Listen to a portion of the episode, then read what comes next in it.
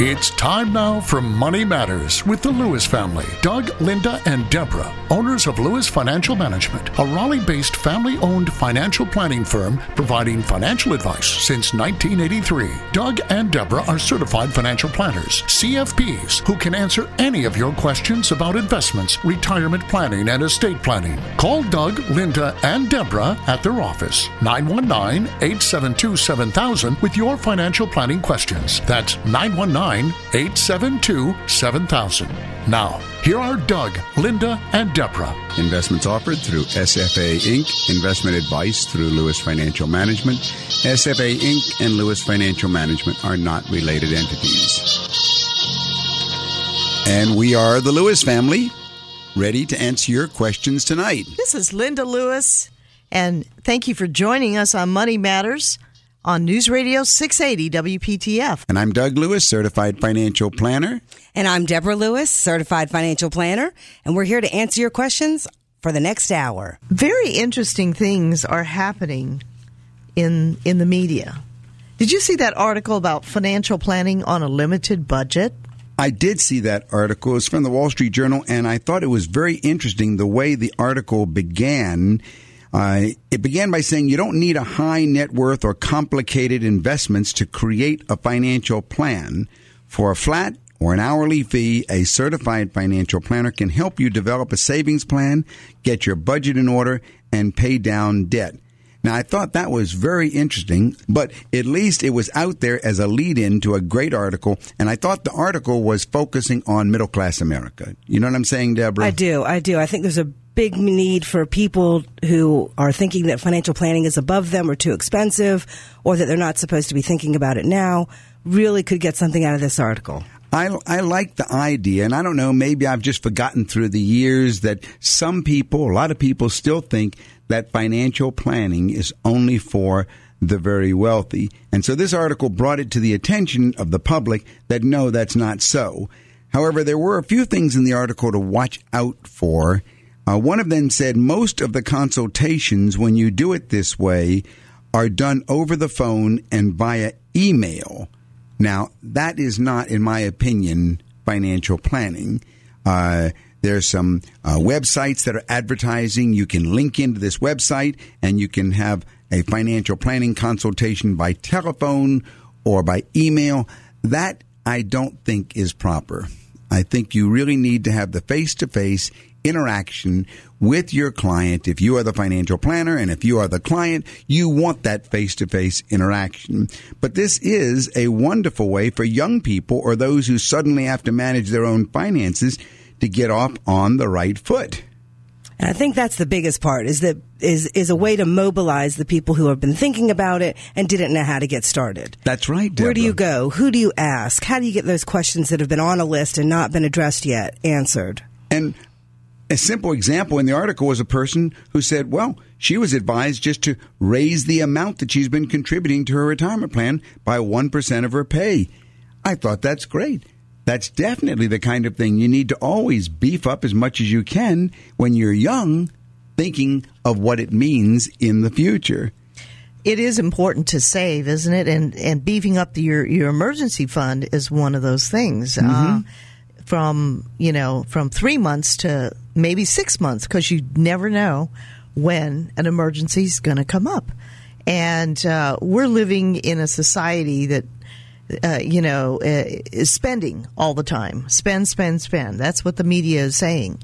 But I agree with you, Debs. Uh, it's important to to think about saving and what are the ways that you can do that. If you want to call us during the week to set up an appointment for yourself, give me a call at 919-872-7000 and we will get started. We'll make a list of the questions that are on your mind. And and that's what I think is is the long-term plan that most people need to know about is am I saving for retirement well? Is there something that I should do? Is there something I could do better? And I think what that's what this service would provide. Right. I'm 32 years old. Uh, where do I go? What's the right way to do it?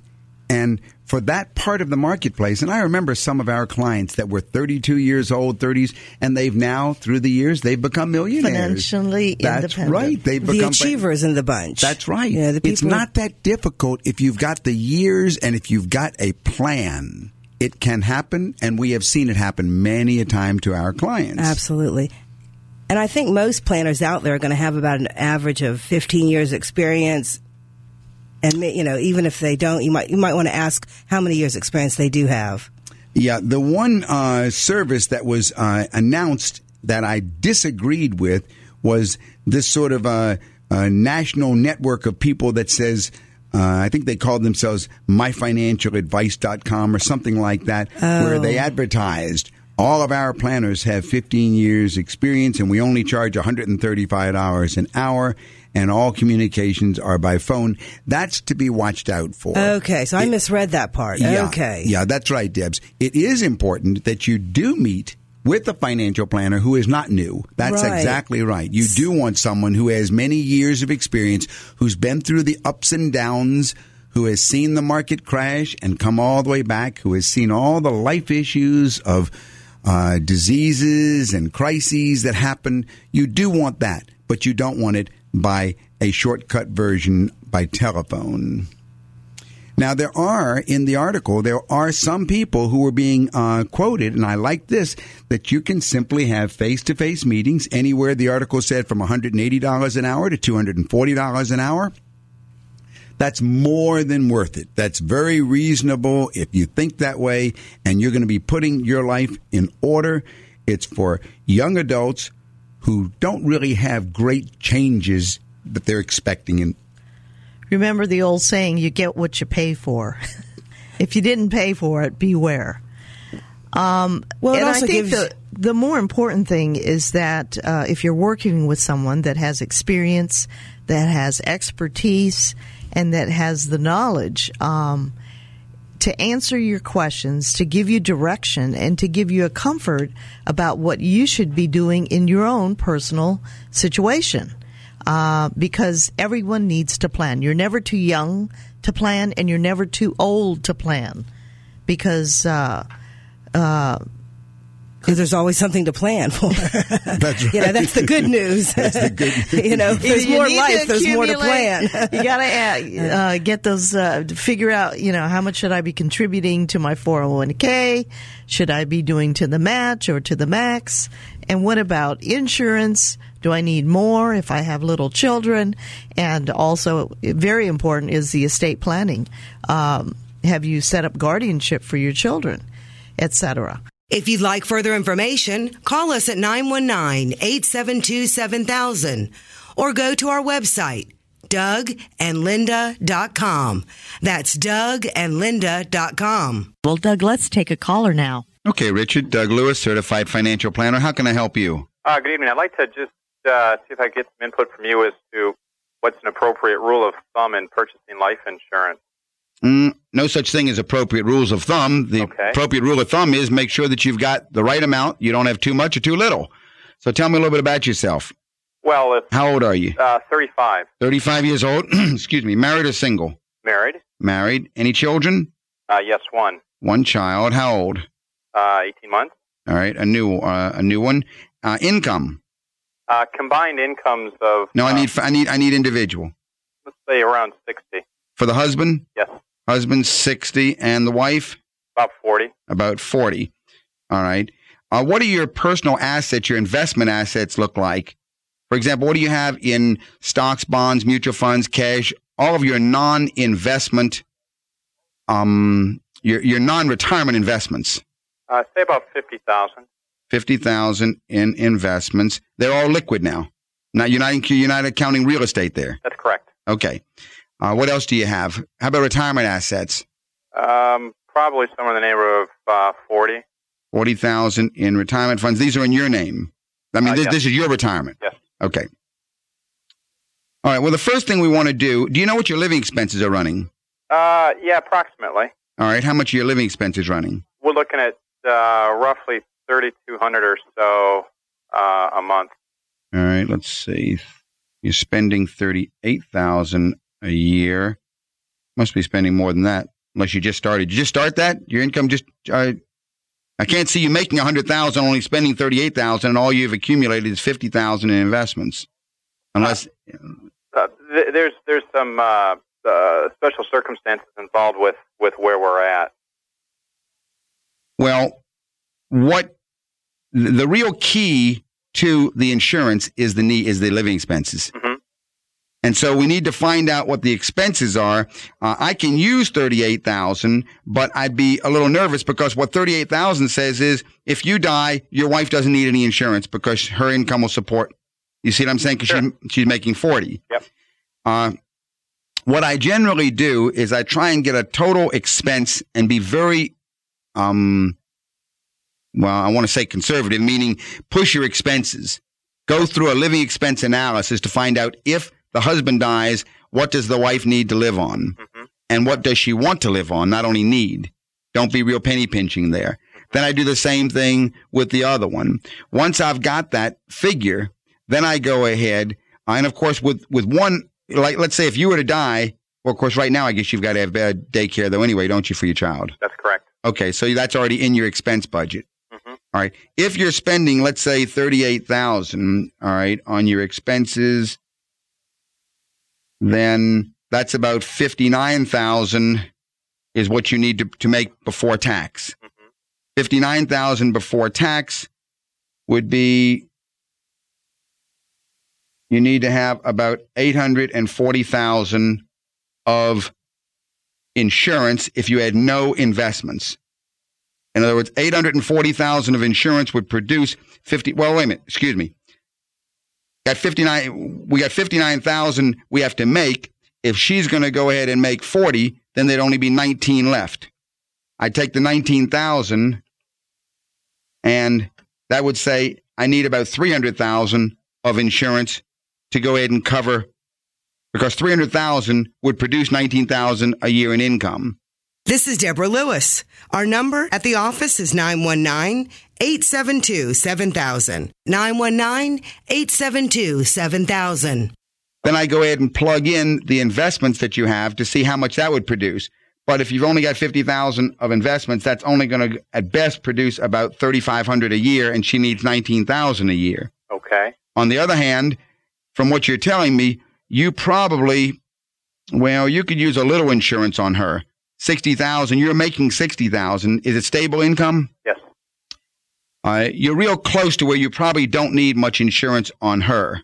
hmm So looking at the need portion, I would say that to be safe, you might go ahead and have about 300,000 on yourself and maybe 100,000 on her. But the other approach would be, or not the other approach, the other piece to bring into the equation would be, all right, once I know my need, then what kind of insurance would I get? Sure. Well, and that comes back to your income. If your income is a hundred thousand and your expenses are only thirty-eight thousand, do you know how much you're able to save monthly? Uh, exclusive of retirement? Yes. Um, hard to say right now, Doug. That's an important factor Okay. because we because if indeed there's a large discretionary amount, let's say for example that you're saving that you're able to save about two thousand or three thousand a month. If indeed you're able to save that, then we want to run forward X number of years and see how much you will accumulate, how long it will take you to accumulate before you self-insure. Okay. Because there's no reason if you've got a large enough discretionary income, meaning the excess of income over outflow, Mhm. for you to think that I've got to go ahead and keep buying insurance. Insurance should be a necessary evil that you participate in, so to speak. Which brings us down to the point that you want to get the cheapest kind of insurance. If you're young, which you are, then level term is the ideal vehicle for you. Okay. You, you could probably get a half a million dollar policy for, I don't know, I'd take a ballpark and say probably less than, oh, a thousand a year. My guess would be, uh, maybe 83, uh, $85 a month, something like that. I don't know. I'd have to go ahead and check some companies, but I doubt if you'd have to pay much. And maybe you pick up a, a 15 or 20 year level term policy, which says I've got 15 years where the premium stays the same. Mhm. It builds up no cash value. Mhm. But on the other hand, I've got a discretionary income where I'm funding an investment plan of at the rate of 2000 a month. I can run my numbers and see that I will well exceed any need for insurance before that 15 years is over. Okay, that seems to make sense. Right. So that's the approach I use. In my office, I actually work with a computer and do some more serious numbers. But uh, the rule of thumb, if you were looking for a rule of thumb, is get the only the amount that you need to support to produce enough income to support your present lifestyle today, and then run another t- uh, tabulation to find out at the investment savings rate when will I not need to insure at all. Mm-hmm. Does, does that help, Richard? No, I think that's most insightful, and I appreciate that uh, that assistance. Great. And if Okay. and if you'd like any further information, you can call me at the office, and I'll be happy to send you uh, that introductory packet. And the number in Raleigh is 919-872-7000. 872-7000. Okay? Super. Thanks. so All much. right. Have a Thanks for evening. calling. All righty. Bye-bye. Bye-bye. Financial planning, Linda, is really, uh, I think a lot of people are wondering what kinds of questions they should ask about financial planning. I think a lot of people really don't know. Well, I guess the main thing to ask is what is financial planning? Well, that's a good question. What is financial planning? I always think everybody knows, but I guess they don't. Financial planning, Linda, is a way, well, you might think of financial planning as a roadmap, a way to get from here to there with the fewest detours and potholes.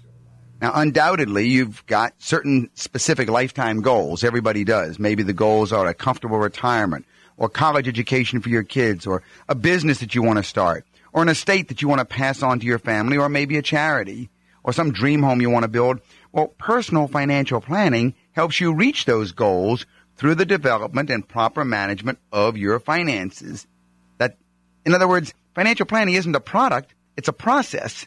And you may use certain financial products like mutual funds or insurance or creative solutions like wills and trusts to get there, but the ends that you're trying to reach are basically dependent upon the process, which is financial planning. What is the financial planning process? It's a series of steps, Lynn, that are taken to help you achieve your goals. Now, the qualified financial planner, who's a certified financial planner, should first gather and analyze data about your income and your expenses, about your taxes, about your insurance, your retirement plans, your wills, your trusts, about your investments, and any other information that's pertinent to your overall financial situation. And then the planner should help you set realistic goals and identify certain key issues concerning those goals and maybe even make a list of recommendations and strategies for achieving them. And once you've decided which recommendations to follow, then the planner should be able to help you implement those decisions.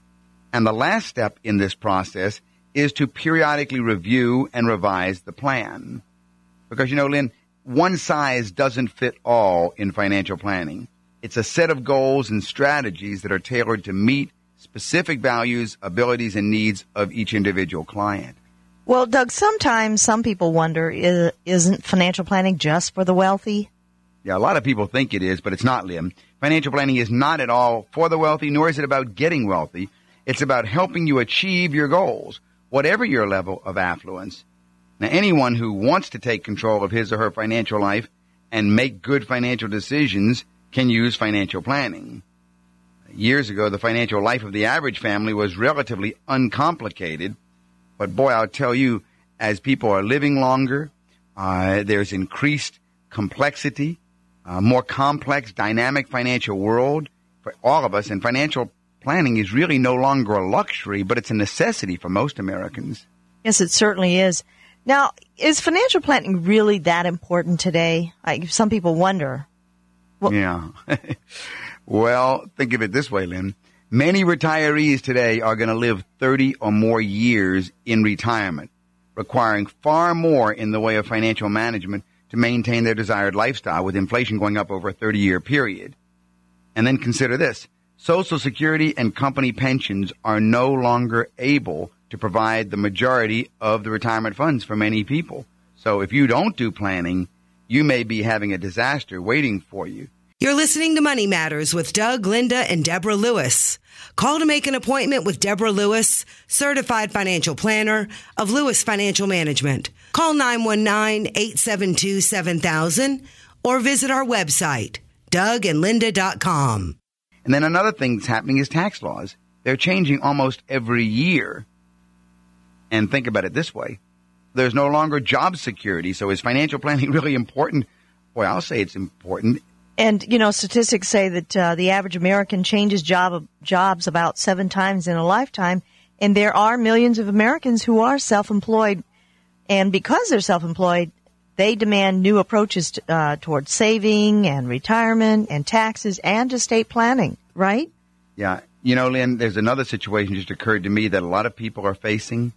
It's couples who have children later in life are finding the sandwich generation facing them where they're trying to pay for college and also help their elderly parents while trying to save for their own retirement. So they got three goals they're trying to meet with one income, taking care of their kids' college, taking care of their parents who need help, and planning for their own retirement. And it is a real stress. You should work with a financial planner, a certified financial planner that can assist you in addressing the goals and the objectives that you have in your world. Well, Doug, um, Another question that people wonder about is how do I know if I really need financial planning? Well, you ask yourself certain questions, Lynn.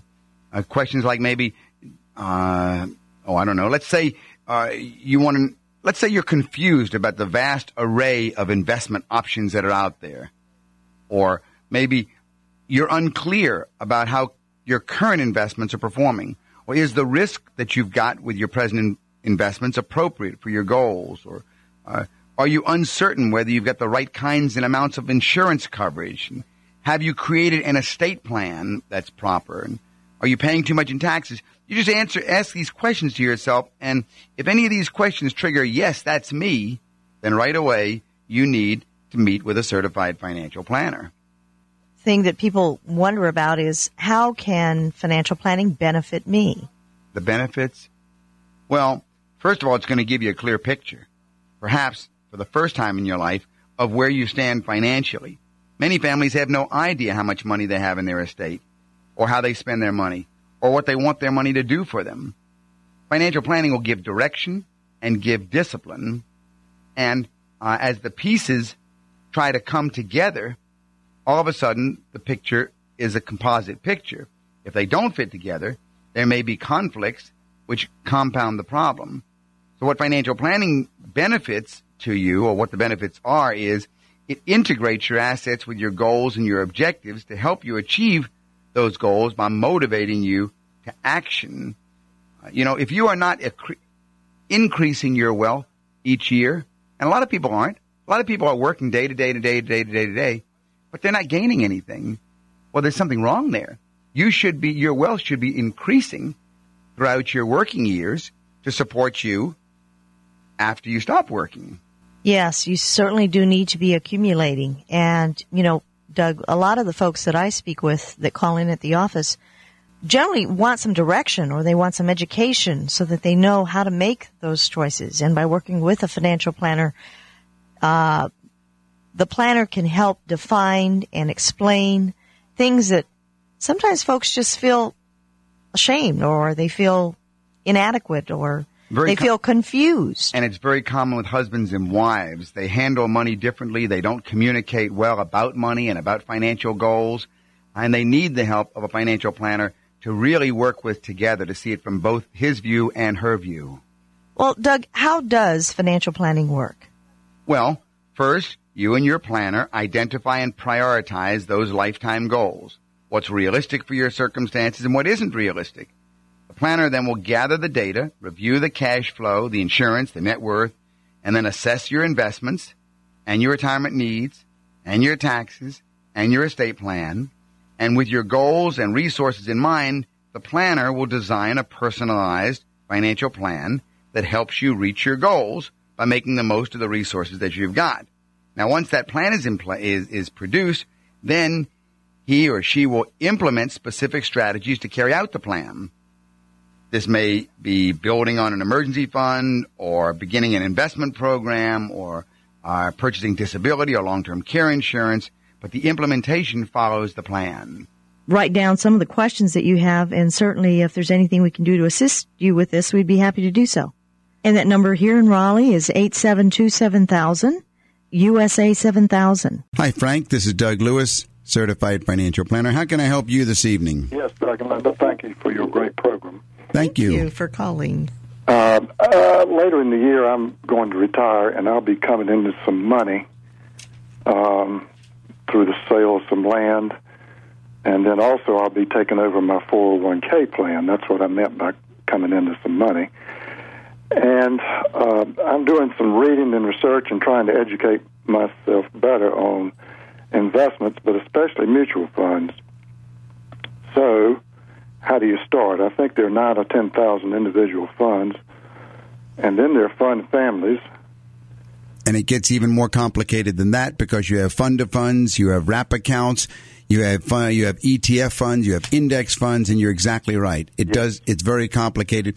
Um, I would say, first of all, in terms of just broad general education, you should uh, find a fee-based financial planning professional, whether it's myself or someone else, that can go ahead and face to face walk you through the educational division of how funds work, what funds are out there, and so on. But on the air, what I can tell you is this a mutual fund is a pool of either stocks or bonds. Let's just think about stock mutual funds for the moment. So a mutual fund is going to have less risk than an individual stock because you may have 100 stocks in a fund, and so your money is now reduced in its risk because it's spread over 100. But number two, that's not good enough because then the kinds of stocks in that fund will be the category of mutual funds. So let's say that you want only the safest stocks called blue chips. That means you want a growth and income fund, meaning a mutual fund that has blue chip stocks that produce dividends. But then the question is do you choose mutual funds that have managers or don't have managers? My advice is never choose a mutual fund that does not have a manager. Or to say it another way, don't buy index funds. What you want are mutual funds who have managers that have consistently outperformed their indexes. Then, besides that, you want mutual funds whose managers are still on that fund. Now, this is not so easy to find because they don't advertise that. They advertise the record of the fund, but the manager may have been only on there for a year or two. He may have come from another fund. You see what I'm saying? Yes. So you definitely want to have mutual funds who have active managers. And then after you have that, and I like to have managers who have been on the fund for over 10 years. Once, yeah, I'm sorry, go ahead. I've I've read I've read two books, two or three books, and then numerous articles in financial magazines. All right. And you know, I don't expect to be able to select and pick out uh, ten or twenty mutual funds. What's the size of the 401k that you'll be that you'll be receiving? Um, it's about uh, uh, four fifty. All right, four hundred and fifty thousand dollars. You certainly are not going to want to have twenty mutual funds. You're exactly right. What I'm leading up to, I think, is in order, and before I meet with a planner, I want to educate myself a little bit better. Um, so, one question is uh, there, there are these mutual fund families, which there could be an advantage of staying in one family. What are some of the mutual fund families that are kind of best of class? I mean, can't, they can't all be the same. Well, it's not that they're best of class; they have a different philosophy. That's where I think the confusion comes. It's not that certain families are best of class, but each mutual fund family has a philosophy that permeates all of the funds in the family. For example, the Vanguard family of funds is basically their philosophy is more or less using index funds, not so much managers.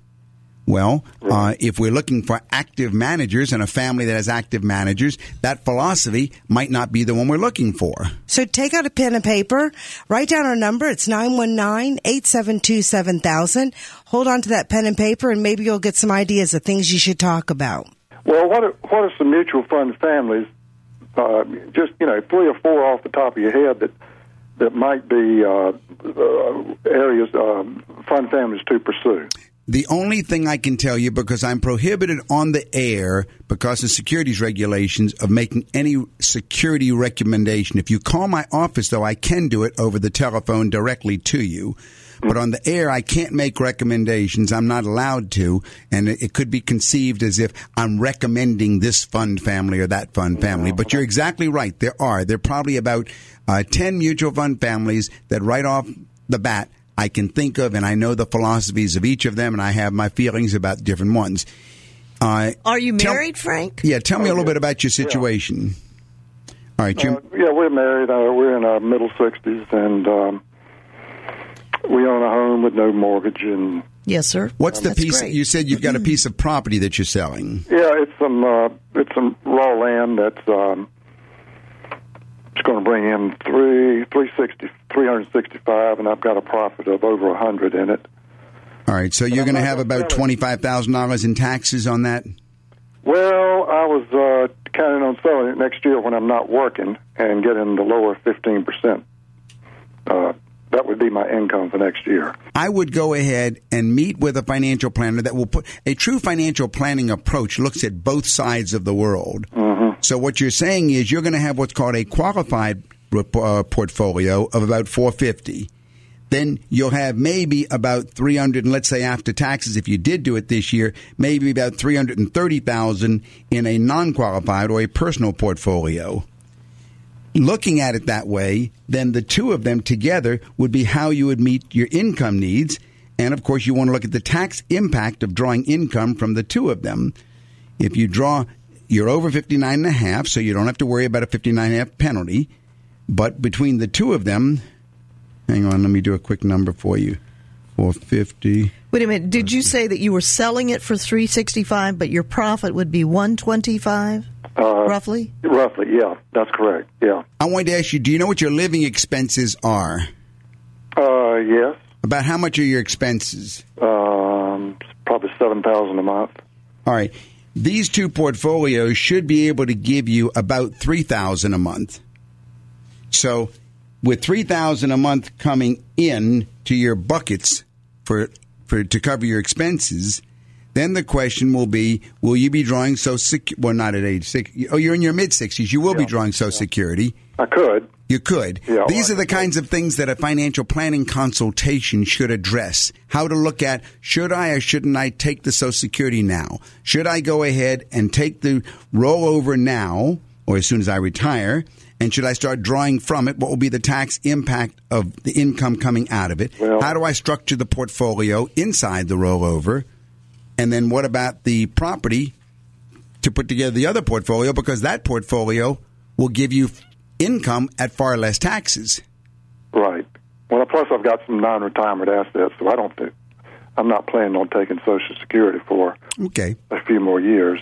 Well, in each of these cases, the whole financial planning process should encompass all of it the tax impact, the living expenses, and then that will dictate how many mutual funds you should have in each portfolio. And then, more importantly than how you have them, it's what happens after you've got them. What is the philosophy of rebalancing them? And when do you change them? Mutual funds should not be considered a static one time, this is it for the rest of my life. That's how people really get hurt. Right. Right. Uh, And then once you retire, Frank, what are your plans? Are you and your wife going to travel, or did you need to do some updating on your estate planning? Do you have some grown children? Uh, yes, we have, and we've already actually worked out some life goals, and um, it sounds like you're ready for a and- consultation with a financial planner. Goals. Well, that's great. Well, uh, this is kind of an exciting time of, in, in your life, isn't it? Well, it is. Yes. I just wanted to learn something about investments, but I'm Yeah. sorry you couldn't. Well, I can no. I, I, I think the yeah. I think what you're not, what you're missing is not which is the best mutual fund family. That's that that's that that's a There, very may, there may be four or five from what I've well. It's it's it's more it's it's it's far more sophisticated answer than that. There's no such thing as the best. I could give you the best mutual fund performance in any mutual fund family, and still. It will not help you gain. Well, how much did they lose? Did they outperform their peers? You want to see what did they do against their index, and each fund in the family will also have a different track record. So it, it, it, doesn't work that way. It, it's more like getting an understanding of how do you structure the portfolio. The beginning process for you, Frank, is you must know how many classes of mutual funds you want, what's the size of each of those funds in each class, and then of the two portfolios, how do you balance the two portfolios together? Then comes the question of, well, do I go to this family or these families and so on? Because you're going to also be uh, running into issues of loads or commissions. So for sure, you want to make sure that you keep your costs down the most. Right. Well, there's even some. I've even read that there are no load funds. There are. There's no free lunch, and then you get inside and you have to analyze the fees. The no load fund says you can come in for free, and then you find out that the ongoing annual fees can be four times higher. So you have to have that eh, eh, worked, and that's what the financial planning consultation should walk you through. Financial planning is comprehensive planning, and that does, eh, you know, financial planning isn't just my investments. It covers all the aspects of your your financial world, and it it encompasses what what you are feeling and what your wife is feeling about this whole situation, right? Right. That's correct. Well, call us at the office and we'll be happy to, uh, you know, send you an introductory packet or answer any more questions that you might have. Our number in Raleigh is 919 872 7000. That's 919 USA 7000. Very good. All right. Thanks so much for calling, Frank. You have a wonderful week. Thank you for your time. Okay. Right. Bye now. Bye. Well, that was a very interesting caller. Yeah, Lynn, it's unfortunate. So many people think it's a quick little down and dirty. What's the best mutual fund, or what's the best mutual fund family, or and it doesn't work that way. Uh, to one person, this is the best mutual fund family because their money was the safest through the years. To another, it's oh well, these mutual funds over here outperformed the others and had more risk and more volatility. So it's much more aimed at the person. And I think what Frank really needs, of course, is a consultation which lets him and his planner interact to see uh, which family or which mutual funds will meet his comfort level the best. And I'm very glad to see, you know, the, I think one of the uh, articles that we were going to go over tonight um, uh, during the show, I'm very glad to see that Frank and his wife, over their lifetime, have accumulated in a retirement plan, have accumulated assets that will be able to support them and their lifestyle in retirement. But as you had said earlier, it's important to make sure that you work with a fee based financial planner that can help you sort out and answer all the questions that will um, enhance what your income will be in retirement.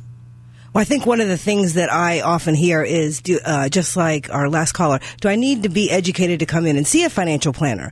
And I think one of the best things about a financial planner and anyone in the who is a certified financial planner is they're geared towards educating you. So when you walk away, you know more than when you walked in.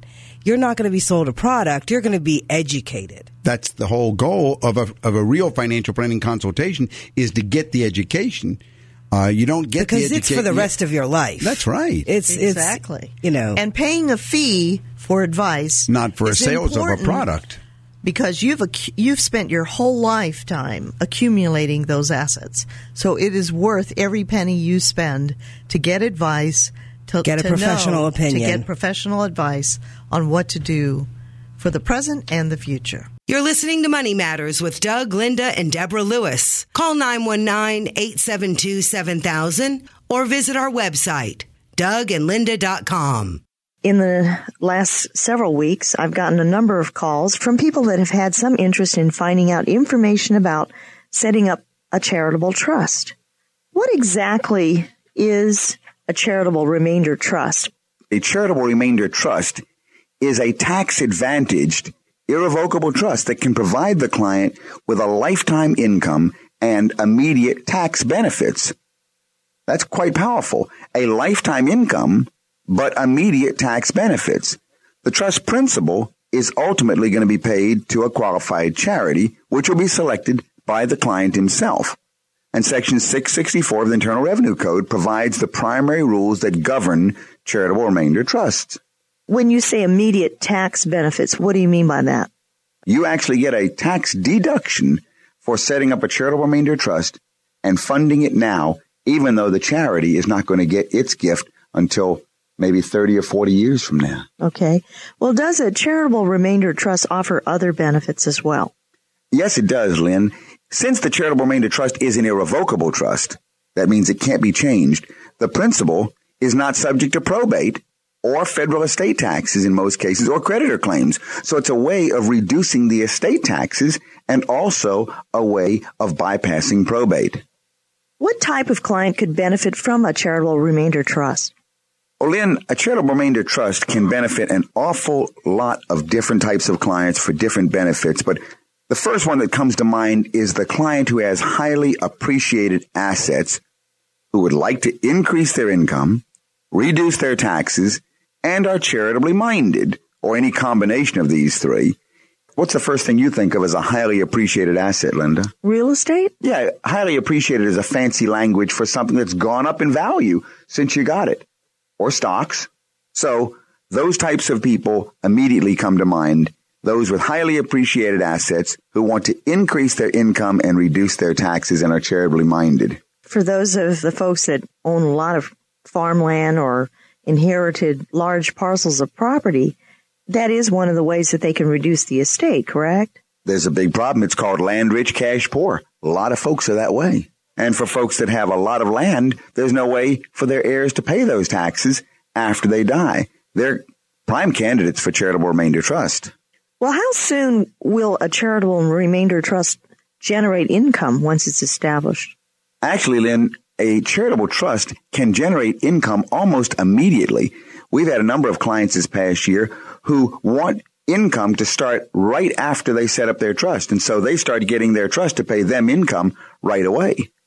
And then it can continue on a monthly basis or quarterly basis for years and years and years or until the client dies, however he sets it up. Once it's set up, can the income pass to the children or to others? Yes and no, Lynn. The income, first of all, can pass to the children. A charitable remainder trust can provide income for the client's life plus a term of years, but the IRS says that it can't be more than 20 years. So if you plan to set up a charitable trust and then you die the next year, you can set it up in such a way that the next 20 years of income will pass to your children, but you can't go beyond 20 years for the next generation. If you hear something tonight that sounds like your situation, call us. Set up an appointment. We can help you. 919-872-7000. 919-872-7000.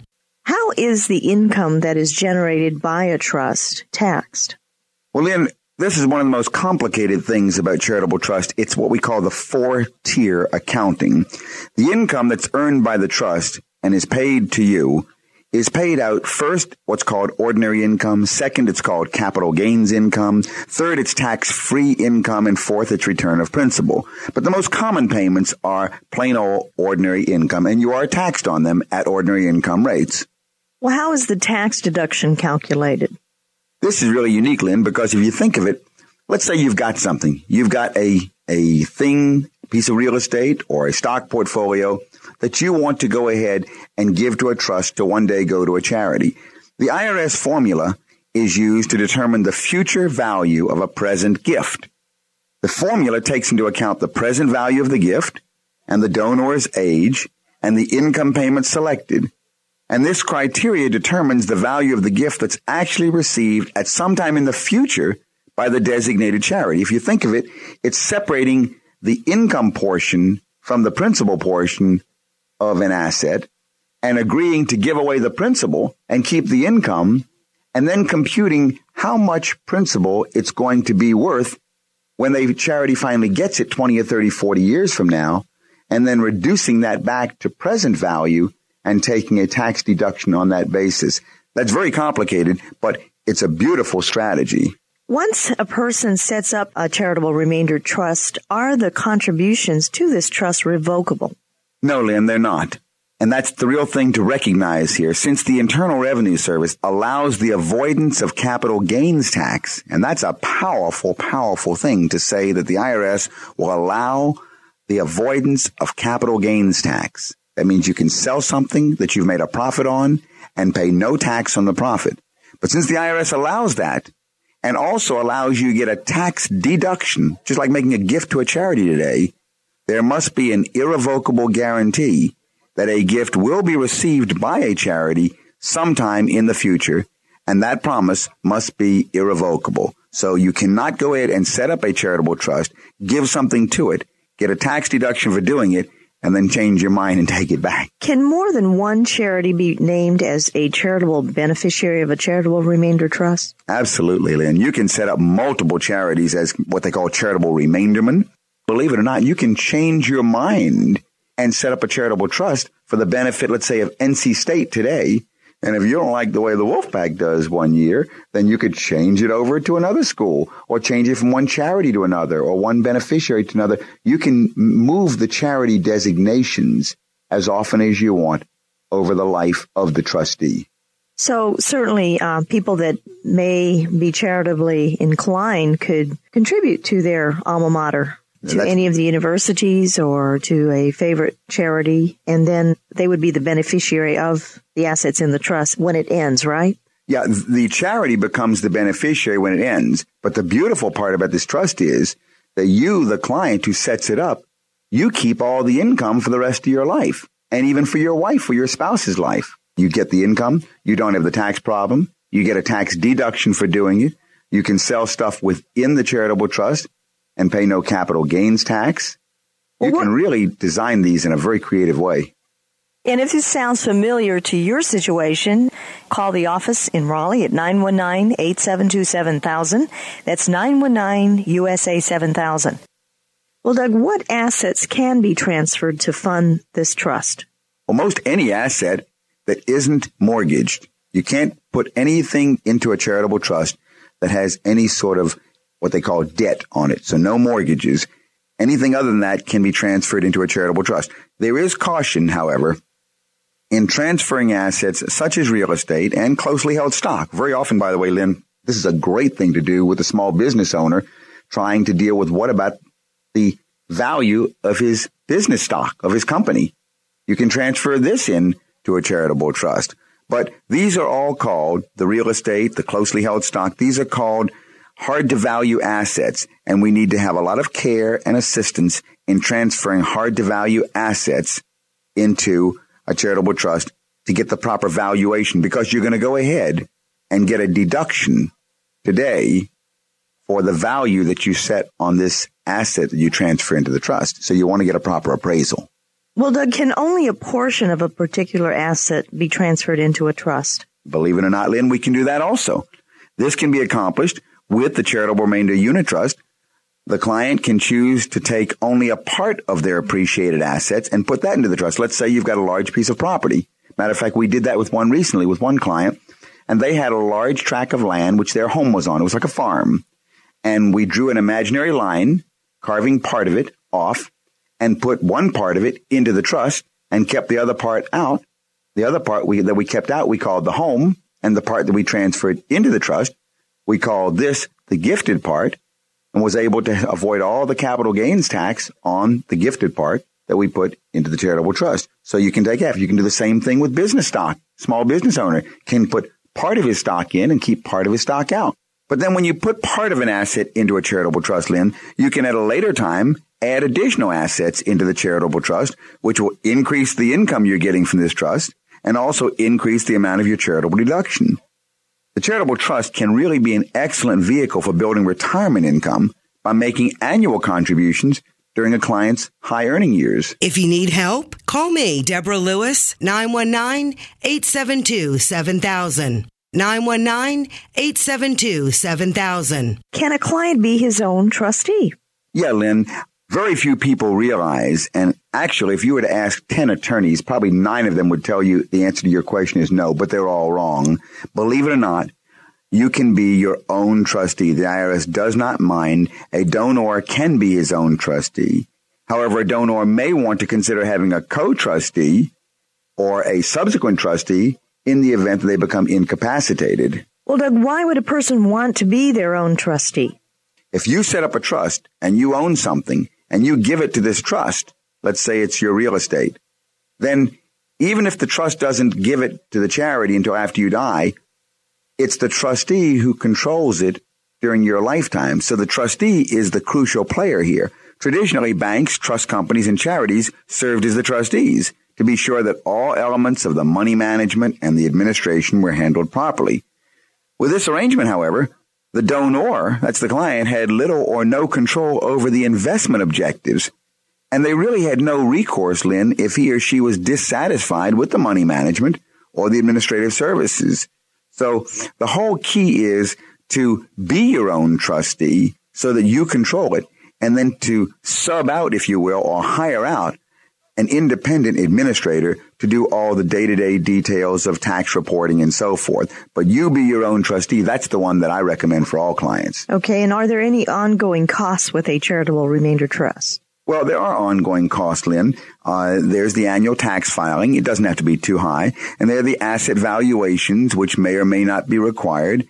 And then there's the administration cost.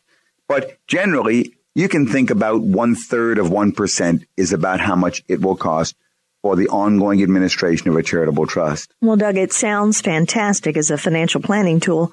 How do we summarize the features for different types of people? Well, Lynn, for different people at different times in their lives, a charitable trust can mean a great deal. It can be the difference between taking advantage of all kinds of benefits or just letting them pass by.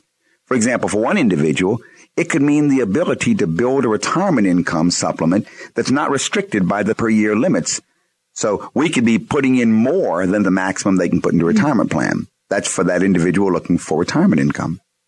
For the individual, on the other hand, who's at or near retirement, it's a way to convert highly appreciated assets, but still ones that are producing low income. Let's say it's like farmland or stock portfolio. It's a way to convert them to much higher income producing assets without having that principal eroded by paying a capital gains tax. So you can sell something tax free. Now, for individuals selling highly appreciated stock or real estate or business interest or any other assets at any time during their life, it means the ability to avoid the capital gains tax and increase the total economic benefit by reinvesting all of the proceeds from the sale, not just the after tax proceeds. Not only that, for individuals who are interested in avoiding estate taxes, Lynn, it provides a way to reduce the amount of assets in their taxable estate while still retaining the income rights to those assets and they can therefore improve the benefits that their heirs will receive after they die. Give us a call during the week at Lewis Financial Management. Make an appointment to sit down face to face and discuss your, your situation. The number at our office during the week is 919 872 7000. That's 919 872 7000. And Lynn, lastly, for people who have a desire to maximize their ability to contribute to a favorite charity, it's a way to leverage their charitable contribution. Not everybody is going to have all of these situations occur in their life. But on the other hand, one or two of those will probably happen to most people. So the charitable remainder trust, in my opinion, is one of the most powerful, if not the most powerful financial planning tools that's available today. And if you're listening this evening and you have an estate problem, this might be one of the uh, avenues that you can take for reducing the estate, correct, Doug? That's right, Lynn. But isn't it very important that you uh, really research the matter? I know I've gotten some people that have called in at the office that say, well, they went to a seminar about charitable trusts and they want to know about living trusts and should we have one? And I'm all confused. They are confused. and, you know, I, I sympathize for all those people because, um, you know, people get taken in by going to seminars and listening to, to this and that, but you really do have to do your, your research and, um, and also work with, uh, an estate planning expert as well, correct? Well, Alexander Pope never knew about financial planners, but he did say a little learning is a dangerous thing. Taste deep or drink not of the Pierian spring. Uh, he could have just as easily said, watch out, you can get in trouble. Living trust have nothing to do with charitable remainder trust they can confuse you. They have no tax benefits. They're wonderful tools, but that's a very different animal than the charitable trust. And you're right, Linda. People do get very confused. to any of our listeners, if you have a question or if you would like to receive our introductory packet of information, I'll be happy to send it to you. Our number in Raleigh is 919-872-7000. That is USA 7000. If you have some financial planning concerns or questions about your situation, get a notebook and start jotting down some of those questions and work with a financial planner. Thank you for joining us for another edition of Money Matters with the Lewises, Doug, Linda, and Deborah. You can listen to our podcast online at WPTF.com. Call us to set your appointment this week, 919 872 7000. That's 919 USA 7000. You've been listening to Money Matters with Doug, Linda, and Deborah Lewis. Money Matters provides you with a personal financial hotline on any subject where money really matters. For more information, you can call Doug, Linda, or Deborah in Raleigh at 919 872 7000. That's USA 7000. Listen again next Saturday and Sunday at 5 p.m. for Money Matters with the Lewises on 680 WPTF.